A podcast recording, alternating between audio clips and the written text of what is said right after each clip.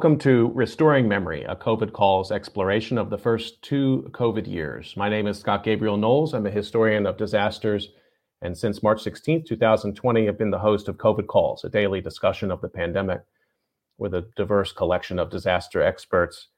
This is part five of Restoring Memory, marked by COVID, Faces of COVID.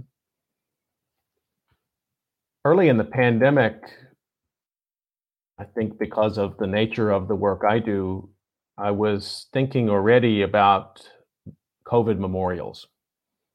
And I draw my inspiration for this in many ways from the work of Robert Lifton, who's been a guest on COVID calls.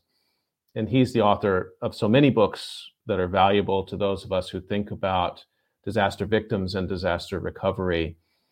One that I refer to often is Death in Life, which is the first um, extensive English language book that did interviews with Hiroshima survivors and tried to make sense of what they were processing, those who'd made it through, uh, and then had to bear the experience of being survivors of that disaster from 1945. Thinking about disaster memorials also with the many super impressive and inspiring activists that I've met here in South Korea who are involved with the process of justice around the Sewol Ferry disaster, the family members of those who died on September 11, the first responders and people who just went to work that day, and the many other communities that have been so generous to me over the years as a researcher and invited me in and explained their pain, explained the source of their activism, and turned that activism into living, breathing projects that can instruct people and change the world. And some of those take the shape of disaster memorials. And so I was already thinking about that early on when the pandemic hit the United States. One thing that's important to note is that memorials are not inert. We often think of memorials in, as Washington, D.C., and a set of um, granite tablets. Um, and that's true. That's a form of memorial. It can be a very powerful form of memorial on, on certain memorial days. But memorials are also a process in American and global life. They are a form of politics. They are a way to demand justice. And people said it was a little too early to talk about memorials. A few people told me that uh, in April of 2020, but I didn't think so. And I reached out to a really great historian, Jay Aronson. And in fact, we wrote a piece for the Washington Post uh, that was published April 28, 2020. And I wanted to share that with you as we're returning to the two years of this pandemic, and I think it helps set the stage a little bit for the conversation I'm going to have with my two guests. The headline is What Will the COVID 19 Memorial Look Like? It appeared in the Washington Post April 28, 2020. COVID 19 has reshaped millions of lives around the globe, and like tragedies before it, from terrorist attacks to genocide, wars to climate and weather disasters, we need to collectively remember and memorialize the loss of life we are now enduring. In fact, it is an essential part of the democratic process. President Trump, whose administration downplayed potentially life saving early warnings about the virus, wants us to forget everything but the names of the victims as quickly as possible by not dwelling on why people died, he hopes we will be able to get back to normal and watch our economy, I'm quoting Trump here, boom, perhaps like never before, unquote. Rather than forgetting what happened, however, it is vital to remember not just the victims of COVID 19 in the United States and around the world, but also the circumstances of their deaths. Journalists, social scientists, and public health researchers are already taking the first steps to document this pandemic in real time but the work of interpretation and meaning making will continue for years, if not decades to come. Memorials to COVID 19 victims should be part of this process. If done properly, these memorials will honor victims, teach us about why they died and whether their deaths could have been prevented, but perhaps most importantly, impart what we learned during this pandemic. Memorials are typically thought of as sites of contemplation and healing that are created after a catastrophic event. They're seen as endpoints in places of closure. They are this, but they also are more. They serve as a forum for ongoing debate over the causes, long term effects, and meanings of a disaster. At their best, they also allow communities to engage in the long term process of mending social ruptures, attending to survivors and families of victims, and coming to terms with social failures. Memorials like funerals and other death related rituals, are more about the needs of the living than the dead. Foreclosing memorialization contributes to historical amnesia, an insidious forgetfulness that delays a reckoning with injustice. Consider racism in America. Only in the past few years, at sites like the National Memorial for Peace and Justice, which opened in Birmingham, Alabama in 2018, and the Whitney Plantation near New Orleans, which opened in 2014, have victims of American slavery and Jim Crow era violence begun to receive their long deferred memorials. Deciding what memorials look like and whose names to include can prove difficult. Sometimes this is due to the nature of the event, the tragedy itself. Tens of thousands of victims of the US atomic bombings of Hiroshima and Nagasaki were either incinerated in the bombing or cremated before being identified. The storage of unidentified body fragments in the medical examiner's facility behind a wall of the underground September 11 museum still provokes anger from many families, despite the names being listed on the memorial above ground. In many cases, including the Oklahoma City bombing and the September 11 memorial in New York City, determining whom to include and in what order to list the names provoked heated arguments. Memorial designs, too, provoke controversy that can reveal the uglier side of politics. Paul and Melina Murdoch's original Crescent of Embrace design for the Flight 93 Memorial in Shanksville, Pennsylvania, elicited criticism, for example, from a vocal minority who saw in it a symbol of Islam. These critics were wrong, but their voices revealed how anti Muslim attitudes surfaced during the memorialization debate. Memorials also tell the story of the events that led to deaths, and this too can provoke controversy. A narrative can tell us whether the victims sacrificed their lives, were sacrificed by an uncaring, negligent government, or possibly both. The need to tell stories often leads to intense debates about the politicization of public deaths, that is, deaths that take on meanings and grief beyond just the deceased's immediate circle of family and friends. Increased contentiousness about how to remember such deaths has led to the emergence of the Memorial Museum in the post Cold War era, these institutions seek not only to commemorate victims of disaster and atrocity to promote healing, but also to educate future generations so they can avoid a similar fate. Despite efforts to avoid politics, the complex social and political contexts in which memorial museums are planned and constructed invite controversy. Indeed, when the memorial to the victims of the 9 11 World Trade Center attacks became too closely linked to the museum being planned at the site, many family members complained their loved ones were being politicized or used to attract tourists to pay for entry to this privately run museum. In the debate about the 9 11 Memorial and Museum, designers had to decide how to portray the victims. Were the people who died in the Twin Towers heroes of a war, innocent victims of senseless terrorist violence, or collateral damage from a response to decades of militant, oil soaked American foreign policy in the Middle East? Some argued in those bellicose years that yes, they died in the first battle of a war on terror, a way of framing the event as part of a longer war. But over time, this logic has worn thin, and more and more we see them as people who went to work and didn't come home. They weren't warriors, and yet their names are still engraved next to the firefighters and the police who also died that day. New disaster research challenges the idea that a disaster is a single event with a clear ending point. We now see disasters as slow, unreeling over decades and generations. For example, historian Edward Linenthal's concept of the unfinished 1995 Oklahoma City bombing suggests memorialization is part of a long term disaster recovery process. Disaster researchers now view PTSD, lingering health effects, and victim collective and victim long term compensation as factors we must attend to in order to collectively heal. Memorials at their best can be sites for ongoing research, oral histories, gathering visitor responses, the donation of artifacts, archiving legal proceedings, and the maintenance of health registries. Memorialization efforts will have to grapple with big questions like government inaction during the early stages of the disease for COVID 19 and how to include sacrifices made by ordinary people, healthcare workers, grocery store clerks, and those who stayed home to flatten the curve. They will also have to explain what makes the victims of COVID 19 more worthy of memorialization than the people who have died during this period by other unrelated causes. One clue might lie in the unique nature of death in the time of COVID 19 in which large numbers of victims died in the isolation of their homes or in ICUs without loved ones present, and the families in turn were not able to gather together to mourn their loss.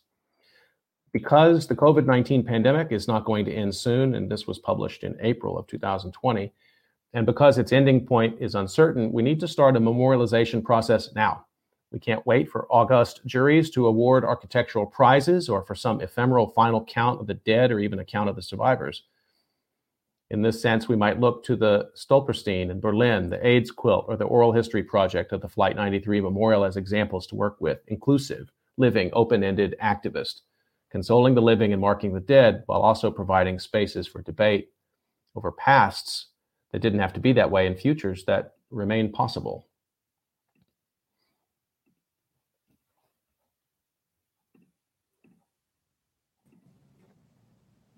I wanted to talk about memorials with people who think deeply about them and work with them every single day. And so I invited some friends of COVID calls, Alex Goldstein and Kristen Urquiza, to come back on. Let me briefly introduce them to you. I think they probably need no introduction. Alex Goldstein created Faces of COVID. He is currently CEO of the strategic communications firm 90 West, which he founded in 2016 to better serve companies, organizations, and leaders that are making a positive impact on the world with a focus on equity, economic mobility, and the climate crisis. And Kristen Urquiza is the co founder and chief activist of Marked by COVID. Kristen's a graduate of Yale University and UC Berkeley's Goldman School of Public Policy, where she has a Master of Public Affairs, and she has also been a guest host on COVID calls. Alex and Kristen, um, it's great to see you both today. Great, great to, be, be here with you both. Likewise. So, um, I didn't read an obituary at the top of this episode. I was hoping, Kristen, you might be willing to share the obituary of your father. I think it's the right place for us to start this conversation. It would be an honor to bring my dad into this. Mark Anthony Urquiza. Mark Anthony Urquiza passed away on June 30th, 2020, after more than three weeks battling COVID 19. Mark was a high school 14 meter, 400 meter dash state champion and cross country runner. Mark was known for his infectious energy, strong will, and yes, stubbornness. He met his wife, Brenda, at Tolleson Union High School. They welcomed their only child, Kristen, in 1981. The family loved their annual summer vacations to California, where Kristen now lives. Mark, who was often called Blackjack, by his friends and family was a lover of nature, the night sky, and politics, and was the life of the party. Along with Brenda and Kristen, he is loved and missed by siblings Frank, Benny, Richard, Diana, Gina, siblings in law Carol, Chris, Yvonne, and Ray, his nieces and nephews, the broader community of Tolleson, Arizona, and countless friends. He is preceded in death by his parents, Venancio and Ruth, and his brother George. Mark, like so many others, should not have died from COVID 19. His death is due to the carelessness of the politicians who continue to jeopardize the health of brown bodies through a clear lack of leadership, refusal to acknowledge the severity of this crisis, an inability and unwillingness to give clear and decisive direction on how to minimize risk. Mark's daughter, Kristen, and her partner, Christine, are channeling our sadness and rage into building an awareness campaign so fewer families are forced to endure this. We honor Mark's life by continuing this fight for others, even in these darkest moments. Kristen will be starting an ofrenda, an altar uh, with pictures of those lost to COVID 19 outside the Arizona State Capitol on Wednesday evening at 4:30. All are welcome to bring pictures of their loved ones who are suffering from COVID-19 or who have passed.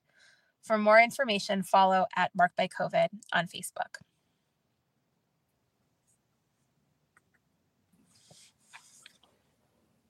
Kristen Urquiza reading the obituary of her father, Mark Anthony Urquiza, on COVID calls. Uh, thank you, Kristen. Thank you for sharing that. And uh, thanks for founding Marked by COVID. It was not a question of if it was a need.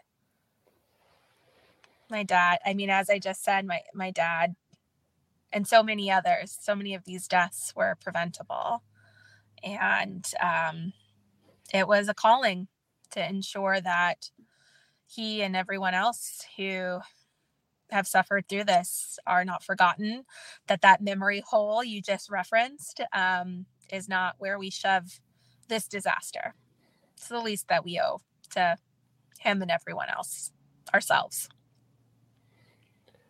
Alex i'd like to bring you in. You're the founder of faces of covid and the work has been doing things like amplifying an obituary like what Kristen just read.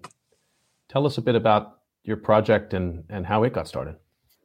When uh, well, Kristen was reading that obituary, I actually quickly went and looked up that I actually before I met Kristen, and Kristen and I have met in a couple different capacities over the last couple of years. I actually shared her father's obituary because I saw the.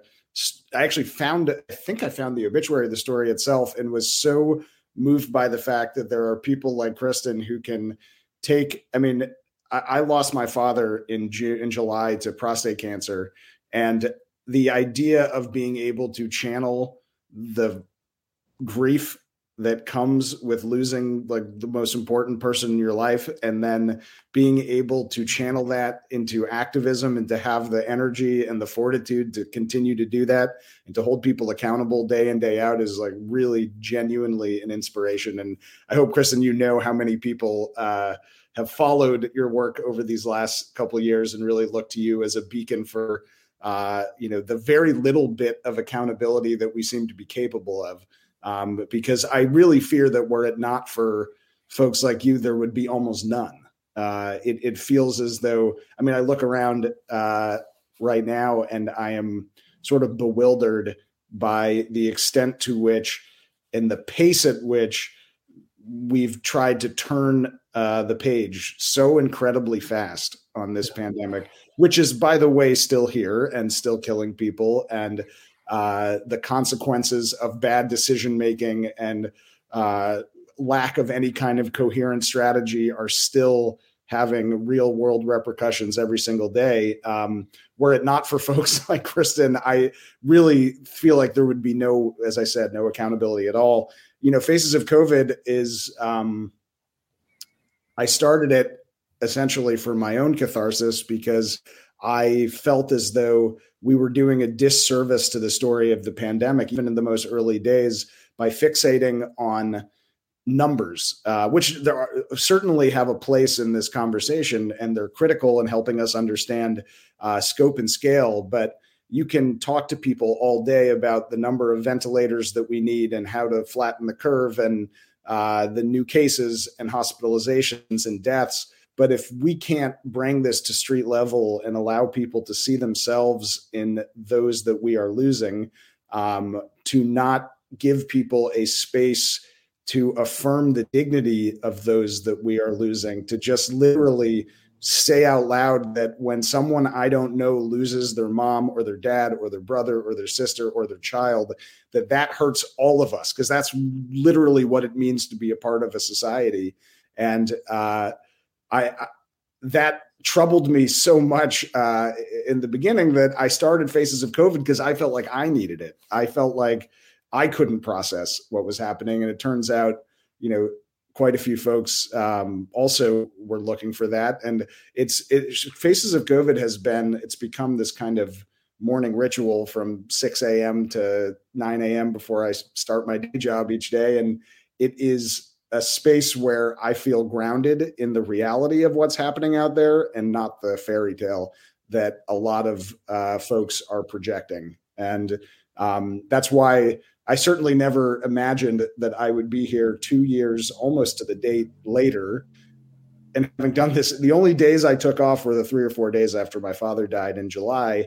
And I just could have never imagined that we would still be here and that each morning I would wake up and I'd find three, four, five new submissions overnight from families who had lost somebody the week before. Um, it is sometimes I feel like I'm living in an alternate universe. And Kristen, I imagine you've experienced this so many times where you you see what's happening in your own life and in my context i see it through the experiences of others that are being sent my way and then i walk out into the world and it's like everyone is on a different planet. And uh, reconciling those two makes you feel incredibly unmoored. Uh, and I imagine it's also extremely upsetting for folks who have lost people to COVID who have to endure this every day and see this incredible dissonance between their reality and the sort of shrug that you get out there uh, in the world. And so um, I think all those are reasons why I'm still very much motivated, even two years in, to really keep the effort going.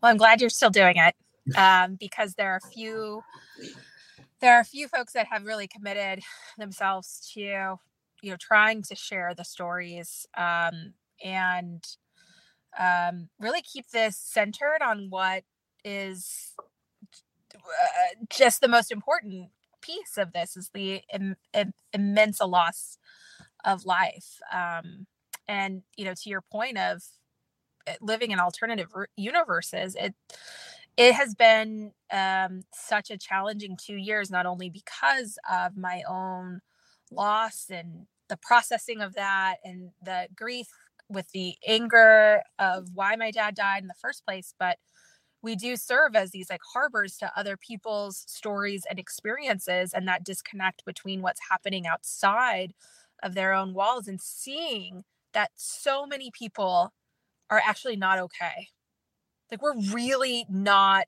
okay and we seem to be more preoccupied with some idea of normalcy versus really actually helping people process this trauma process this grief and also seeing the fundamental opportunity to see past differences and really connect with people on an empathetic level on our own grief and i was just having a conversation you know earlier today with um with a, a professor of mine from gs from berkeley who i had reconnected with and was sharing with him how the one of the gifts of the last two years was part of the community of people that I've connected with who, in a different situation, would have never given myself the opportunity to get to know.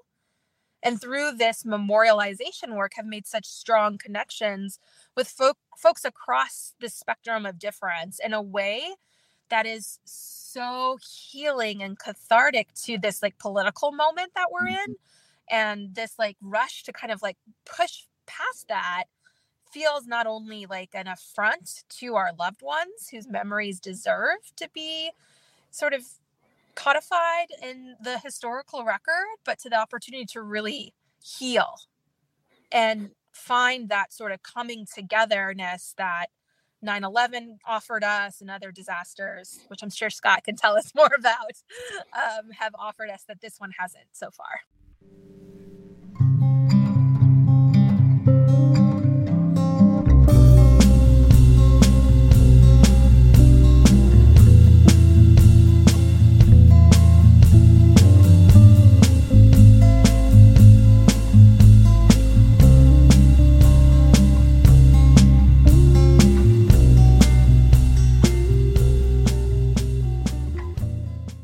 Quick reminder you're listening to COVID Calls, and this is part of the Restoring Memory project of COVID Calls. And I'm talking to Kristen Urquiza today and Alex Goldstein. Um, I want to just pick up where you what you were both talking about. Um, so hours a day at least, telling stories, um, empathizing. You both making connections, working with victim family members. Um, Kristen directly. I think, and Alex, you have an open, you know, email box, and and family members are contacting you, and I think that's how you do your project now is because people send things to you. I mean, I just want to pause there for a second. So that's a that's a lot of emotional effort, and I think about you both in that in that regard. And at the same time, I feel like, as you both use the word catharsis, it's like this is what everybody should have been doing and I can't help. I want. I don't want to give up on this idea of a. You. It's. It's. It's unfortunate to describe it as an alternative reality. Or maybe you say it's the reality of. Um, and unfortunately, it's a reality of the minority in the United States that if we had a much larger number of people doing this work, we would be in a different place in so many different ways about acting on what the pandemic showed with public health, what structural racism, inequality, the inequality for essential workers, that we would have just taken much more seriously all of those things, and and that maybe we would we would have gotten to a point of some healing. But healing and forgetting are not the same. And I'm really worried about that. Me too. I, I think you put that really well. I I don't want to speak for Kristen, but for me, I I feel like a lot of times what I'm doing is projecting the level of empathy that I wish we had in our society, right? Like I the exactly what you said about like it's it feels so unusual. And one of the things that really I struggle with with Faces of COVID is that I get, you know, people say a lot of really nice things about the fact that I've been doing this for two years, which I surely appreciate. But I get, I, I was just speaking to a reporter this morning about this. I get like viscerally angry at the fact that it takes some guy sitting in his, you know, uh, office at six in the morning who didn't, you know, just like a volunteer from six to 9 a.m. each morning doing this and collating 7,000 stories, which is how many stories we've done of Faces of COVID. And like that this should be much more universal, as you put it, and that their government and that, you know, public health agencies and um, frankly, you know, our elected officials and community leaders should be upholding, like, should be participating in this. Uh, you know, there were a couple governors um, that seemed to get it a little bit. Uh, you know, I, Governor Beshear in Kentucky, um, Governor the, uh, in New Jersey, who made a part of their daily press conferences at the front end of the you know pandemic was they would oftentimes tell a couple stories, which I thought was like, okay, you're getting it. Like this is this is we're getting at the right stuff here. But boy, has that all just like evaporated. And the, you know, I, I, have to remind people Faces of COVID has featured 7,000 stories. I have a database of those 7,000 names. The, that is what we're at, we're approaching a million. So we are well under 1% of all of the names. And we know that that's also a major undercount.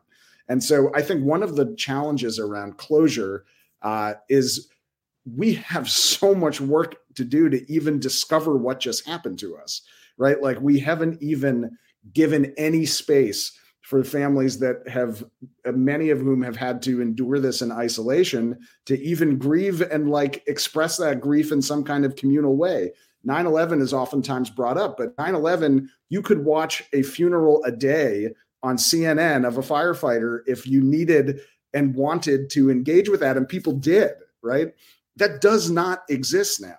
And the communal ways that we typically mourn are been mostly taken away from us. And so I really worry what the consequences are of compounding grief with no outlet to do it as a community and to have like the same shared collective history and experience. Because i what i've the word i've been using a lot lately is you know what? If you've gotten out of this pandemic unscathed you got lucky Okay. We, I mm-hmm. appreciate we all tried to do everything. We got vaccinated and we wore our masks and everything like that. But still, because we were so horribly failed by our leaders at the almost every level of government, you got lucky. And you have to start to reckon with the fact that there are millions of people out there who did not have your experience. And you need to spend some time interfacing with that, or we will have catastrophic consequences the next time this happens, and it will happen again. I think the thing that really also sticks out to me too, Alex, is how you referred to that time between six to nine as a ritual. Mm-hmm. And the word of ritual is something that I talk about every single day, and how this, we all know that the pandemic took away the natural, cultural rituals that we practice around grief and mourning. And here Alex is you know, as a human connecting with these losses, saying, I need to spend three hours a day of ritual to just try to put myself in order to cope with what's happening in my in my broader community. And if you extract that out to all of us it's like the amount of loss that we have experienced both individually people like me but then as a, a culture as a society as as communities it's it's not it's it's something at least I've I've never experienced throughout my lifetime and I worry about, you know, not only the next pandemic, I worry about my mental health. I worry about, you know, what about us as a society in 5 or 10 years? How is this pent up disappointment in our government? How is this failure of our government going to manifest in other very destructive ways in five or 10 years because we were told that this wasn't a big deal. And that's basically from day one, we were told, oh, this isn't that big of a deal. Let's get back to work. Let's get back into the office. And like, I'm sorry, my dad died. And also, five other members of my extended family died for no good reason in the course of two years. At the end of the day, I am not okay. And you know what? I'm a very high functioning, not okay right now. And that's because I've been able to have, like, I've, you know, done what I've needed to do to share my story and help others share my story. But I'm not going to allow you to say that I'm okay because I'm not okay. And many of the people I talk to on a daily basis are not okay. Mm-hmm. Most of us are not okay. I, I get the feeling uh, oftentimes that like as a society we just don't even know how to approach grief like we get so uncomfortable with it that we run from it when it's others are presenting with it right i uh i, I felt this you know uh, my father didn't die from covid as, as i mentioned he died from prostate cancer but the i just sort of was observing the struggle that people seemed like they I got so many people that are like, well, you know, life goes on and you know, sorry to hear that, but like tomorrow's a new day, like buck up. And and where I'm looking around and being like, my entire world is like sort of indefinitely on hold and shattered. And the I, I think that um part of what I want to do with Faces of COVID, and I continue to try to do with Faces of COVID, is to give people permission mm-hmm. to get sad and to let it out. Everyone has experienced some level of trauma during these couple of years, and it, the it is okay for us to mourn this together. And I think that's probably one of the things that if people, you know, ask me like what makes you like most optimistic about Faces of COVID, because a lot of it is obviously not optimistic, is that it is almost across the board perfect strangers writing reactions to losses of people they will have never met and whose loved ones they'll never meet.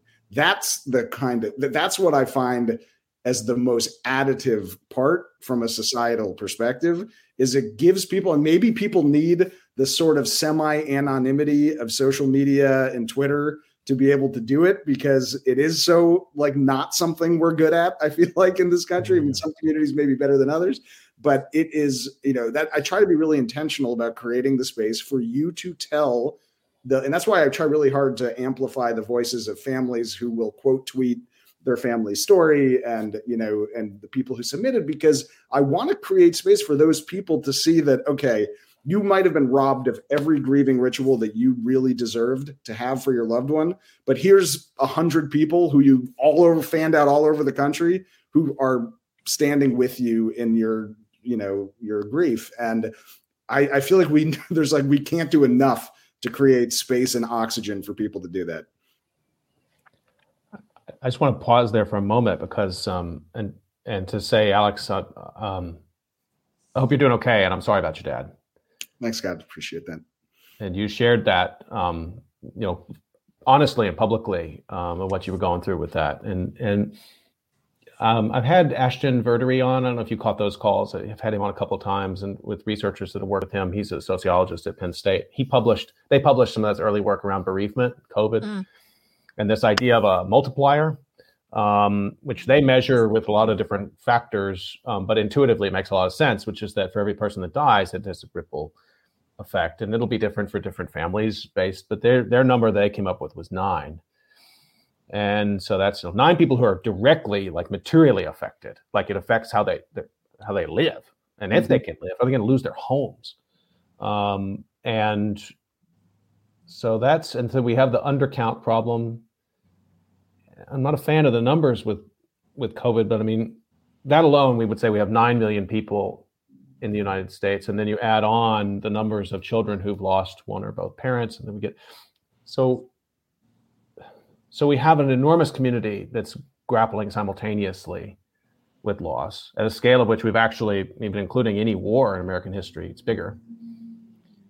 And the other thing I wanted to just point out, and what you're both saying, I hadn't quite thought of it until this call, but um, but like one of my grandfathers died during the pandemic, and um, I talked to my brothers and sisters on COVID calls last week, and and one of my sisters read the obituary, and it was a Zoom funeral early in the pandemic. He didn't die of COVID, um, but it was disrupted. We, we couldn't.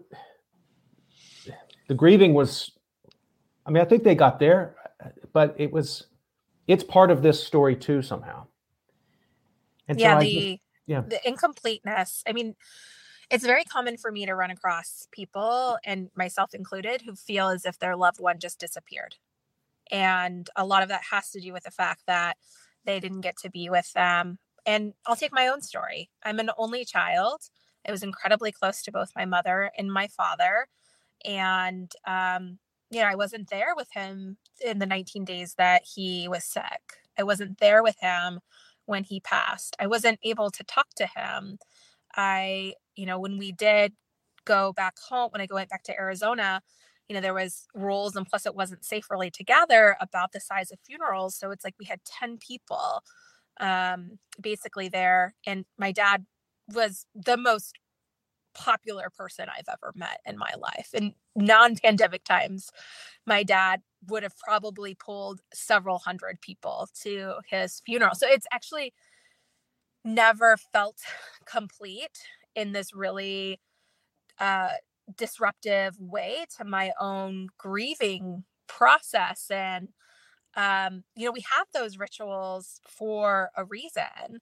And um, i have learned personally uh, through my own experience and have seen it through so many people in the community that without those benchmarks um, whether it's for me like a catholic mass because my family's catholic or like a shiva around you know jewish traditions etc there's there is an incompleteness that that doesn't quite help the grieving process and then back to what you were saying alex about giving permission this is something we talk a lot about and something that i've been thinking a lot about in my own sort of sharing my story early on part of what made it powerful was that by being honest, I helped give permission to other people to share how upset they were that their loved ones had passed due to political failure and the mishandling of this pandemic and this being able to be together in person eh, it, around whatever rituals of goodbye gives not only permission to grieve it gives permission to witness all of the ways in which you are unsatisfied with that passing mm-hmm. and mm-hmm. that's been completely ripped out of the lives of you know the nine people per loved one let alone people like my dad who you know i still have people today who are friends of his i mean he never met a stranger i have folks even to this day who reach out and say you know i you don't know me i was a friend of your dad he was so proud of you love what you're doing and like I miss him. And I'm like, I have no idea who you are, but you know, thank you for reaching out. But that was, you know, my dad. Our dads would have. I, I like to believe, Kristen, that our dads are having a really. They're probably watching this right now. I would love. I love that. It, it is. Uh, it is. I mean, the way you describe your dad is exactly the way I describe my dad, and the you know I, I can't even. I mean, it it makes me extremely emotional to even think about what the last week of his life would have been like had I not been able to be there in hospice with him. And so, what you describe, I, I can't even comprehend that experience, and that that's been multiplied, you know, God knows how many times. Um, but yeah, we were we were also that family though that want my dad would have had the biggest banger ever at the synagogue. It would have been 500 people packed to the rafters, and instead it was a grainy Zoom video at you know graveside with about 30 you know immediate family spaced out and um you know but i i, I think that the you know when i look at where we are now what i struggle with the most is that it's still here. Like it's it's not over.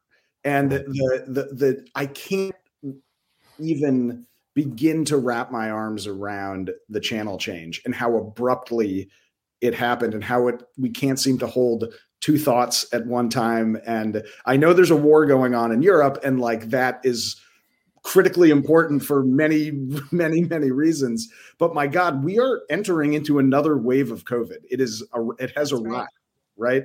and i you you I, I think that one of the things i come back to a lot and i think i maybe mentioned this at the beginning is that for those who haven't lost somebody the experience of seeing yourself in the pain of others who have lost someone is probably the single way out of this pandemic.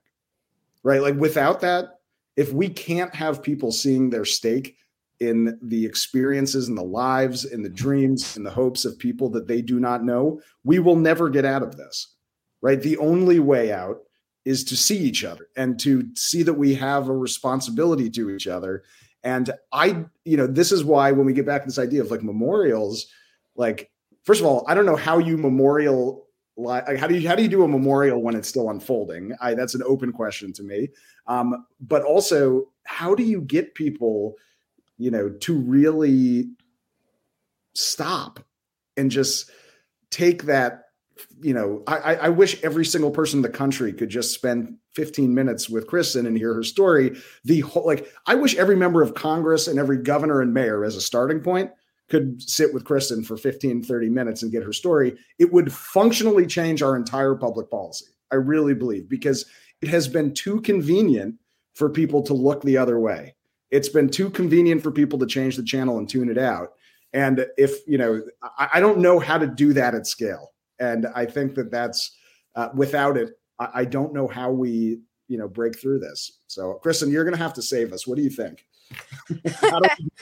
well, you know, used to it. Um, but actually, on this point, I've been thinking a lot, even super recently in the last couple of weeks, about how out of all the things that we have been active on on with with Marked by COVID, how our memorial work is by far the most radical because it's it, it is witnessing it is bearing witness to our authentic truth which we have the moral authority yes. of we cannot that that cannot be taken from us mm-hmm. and i have you know really been encouraging you know all of the folks in my network to continue to share their stories because it automatically produces the outcome of that is empathy. Like, mm-hmm. unless you're like a robot, right. when you sit with me and hear what I went through, or sit with Lucy, or sit with Rima, or sit with, you know, Pamela and hear what they went through in that acute moment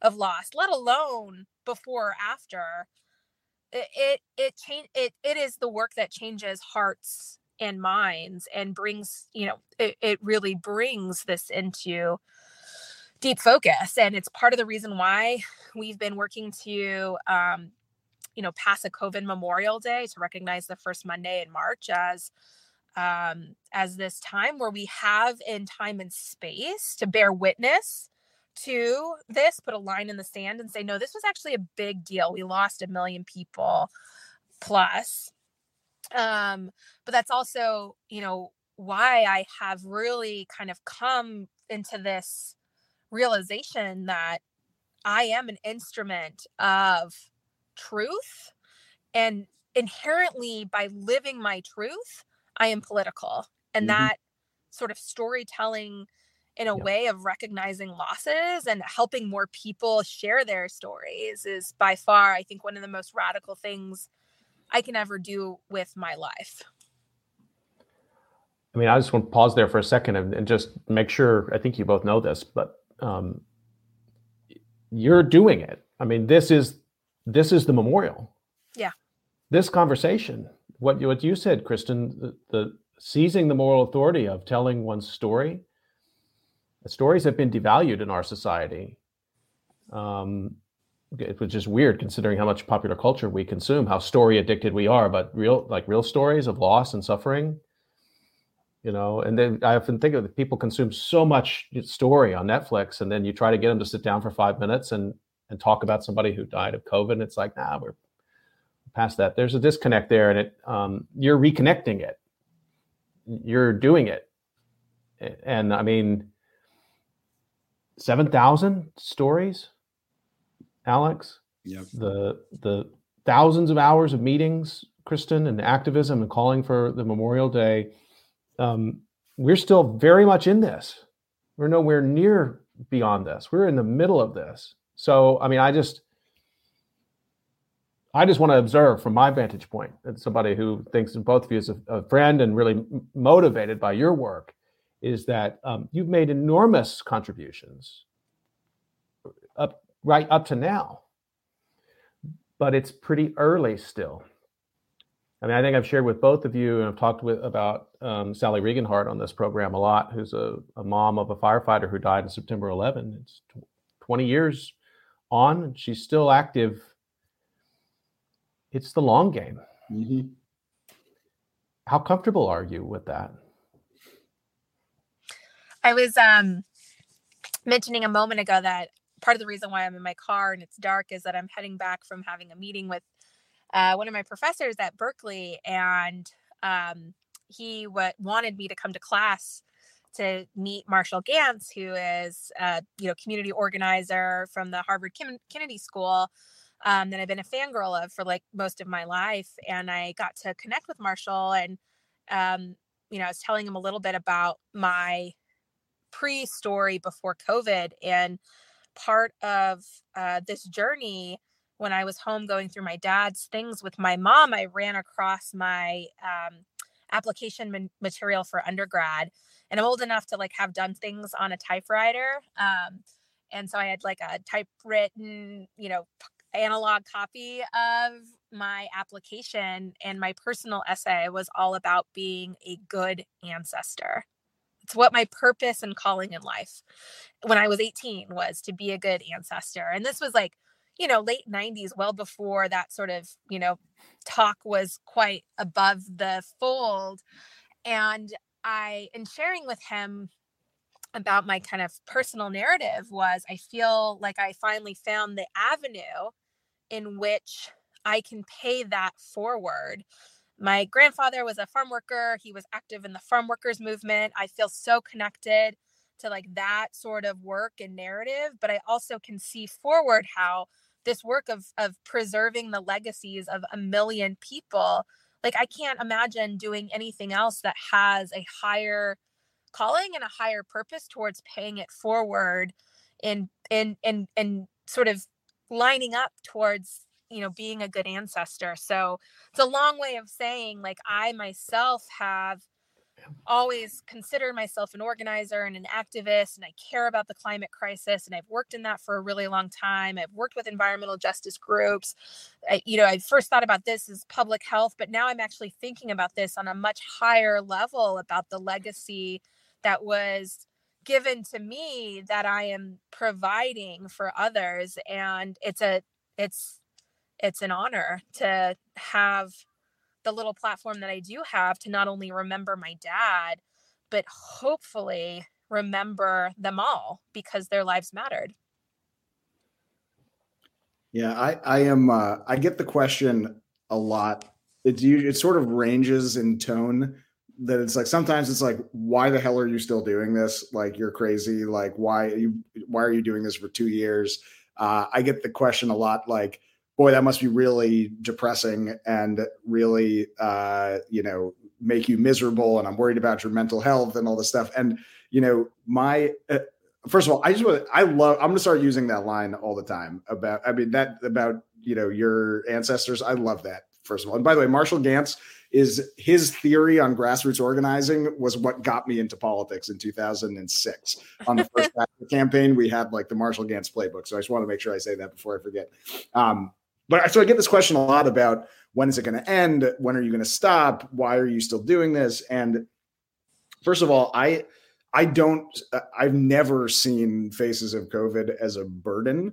I've always seen it as a privilege that people are willing to entrust some guy who they've never met with the stories of their loved ones like they are like the most when I when I so I have this submission form that people use and it has now thousands of submissions and each morning I wake up and I check to see the new ones I had to delist the link because a bunch of neo Nazis started sending me a bunch of anti Semitic stuff. And so now it's uh, by request only. I will provide the link once I've vetted that you're not a neo Nazi. And um, the that aside, sorry, um, you know, I, I I see a really heavy responsibility when people are willing to be vulnerable enough.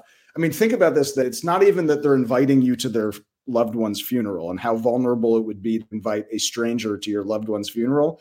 But imagine taking your family, your loved one, putting them into 240 characters and then blasting them off into the most historically toxic platform in all of humanity, which would be, you know, Twitter, right? Like, what in the world? And so I feel a responsibility to get this right and to continue. I mean, I see 7,000 as horribly under representing the magnitude of what we've just gone through and what we're still going through and the responsibility um, you know to keep it going i i guess uh i don't know i i think the hardest part for me is how do you keep doing that when the push to move on is so aggressive that at some point like do you need to do something else to pull people back? I, I, that's the part that i've been starting to experiment with threads and like different sorts of things because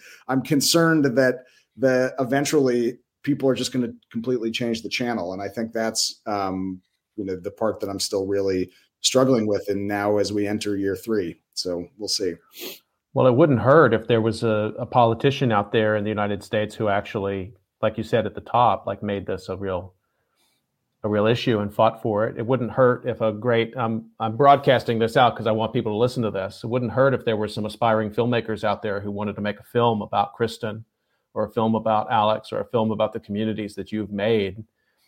Um, there's the doing of the work, and then there's the the process of amplifying that that work. I, I agree with you. Policymakers have they don't, I don't know why they don't want to tell this story because they think it's it's bad news. No, their voters don't want to hear it anymore, even though their voters are at peril of life and death every single day, and every one voter has been touched by COVID. But um, but we need the culture and we need the politics to kick in now. You know, I mean, this is my own observation. Talking to you both, I mean, there's exhaustion there, and you've earned it. I mean, it's an earned, it's it's a it's a badge, uh, but um, you need help too. And I hope Absolutely. people really pitch in. I mean, like, you know, Alex, you know, 7,000 story is like, that's a lot of work. But, you know, as he said, like, how is Alex supposed to do a million? And, you know, there's Madeline, the 14 year old girl who's like sewing quilt panels and she's done hundreds, but like, Uh, you know we're putting this burden on on on individuals just as we put the burden on the pandemic on exactly. individuals exactly. and it just doesn't work and as a it's result still such an important uneven sort of like access to if you're on twitter like you find alex but like if you're not on twitter which many people aren't how right. what, what is your avenue like this is not comfort this is so wildly inadequate and to your point Scott, there needs to be a call to action to the, you know, the powers that be both in politics but also the makers of culture of of telling and sharing these stories and the struggle of preserving this space over the last couple of years and saying this is worth it because what we've lost are in, is, is it's like invaluable. Like the least we can do is take care of their story we probably need to wrap up. Um, I would just say, you know, to Alex, I've gotten the same question, and Kristen, I'm sure you get it too. Like when when will you stop doing COVID calls, or when will you kind of move on to the next thing? And then like, um, I think I think if Kristen and Alex can keep doing what they're doing, I think those of us in the academic community can show up a couple hours a day and try to work and document that. It's not that huge of an ask. So this sort of like getting back to normal is pervasive ac- across all domains of life. I think it's a, it's a it's a toxic normalcy. This urge to get back to something um, that was unjust and incorrect and incomplete and amnesiac before. Right. So this is the moment to break through. I'm like, yes, this is the you were all waiting for the big disaster that was going to shape the world, and now we're living in it. And you want to turn the channel? No way. You can't let them True. I mean, absolutely. Like I, I live in the San Francisco Bay Area. I'm sure I've said this to both of you. Like the thing that you hear all the time is like, "Oh, big disruptor, opportunity, growth." Like this right. is basically that. And if we really want to address the systems of oppression, inequities, like this is our moment. And turning the channel isn't an option. So how long do we do this for? I mean I, I mentioned this to a reporter the other day. It's like, you know, the biggest lesson that I've learned is that I'm not okay, but yet I'm comfortable being not okay. Whereas before I was like trying really hard to be okay when I didn't feel great about playing second fiddle all the time to like a more privileged, whiter, more male person than myself. And now I'm you know, I'm just going to live my truth. And that's what I'm going to continue doing for the rest of my life. Hopefully, we're able to change the world at least by doing that some more. I want to just remind folks that uh, you've been listening to COVID Calls, and this is a special uh, episode of COVID Calls, a part of the Restoring Memory episodes as we're leading up to the launch of the COVID Calls digital archive, which I which launches tomorrow. And you can find all of the COVID calls in one place, including audio, video, transcript, artwork, essays, and community. So look forward to talking more um, with everyone about that. And um, just taking a moment here to thank Alex and Kristen again. Um, you know, your time is is uh, we know what you spend your time doing. So to take an hour out of it and and have this conversation means a lot. And uh, I think you both know that there's a lot of people out there who really rely on you, and uh, it's a big big responsibility. But you're up to it. Thank you, Scott, for your fortitude to keep doing this. Uh, I, I this is not an easy thing to produce day after day after day as well. So you're definitely a part of that kind of group of us who probably maybe didn't expect to find ourselves in this position, who are trying to do something meaningful in the midst of a lot of really, really bad stuff. So thanks for what you do as well. I cannot, not, yeah, have said it better myself, Scott. You're definitely on my zombie apocalypse team. Like you've got, like, and Alex obviously. Oh, I want a badge for that. I want. I want. All right. Well, this is not. This is just. A, we'll have to continue these conversations as we go. on the zombie apocalypse. um, thanks to you both, and uh, everybody. Just uh, rejoin me in a few minutes. We'll have one more episode of COVID calls coming up, um, and then a short break after that of a few hours, and then rejoining. I'll be talking to Shannon Mattern. Jacqueline Wernimont, and Heather Schulte about how to visualize the pandemic and the artwork of the pandemic. That'll be starting in just a few minutes on COVID calls, and you can find that by following at US of Disaster or the COVID Calls YouTube channel. Kristen and Alex, we'll talk to you again soon. I hope. Stay healthy. And thanks, everybody, for joining me on COVID Calls.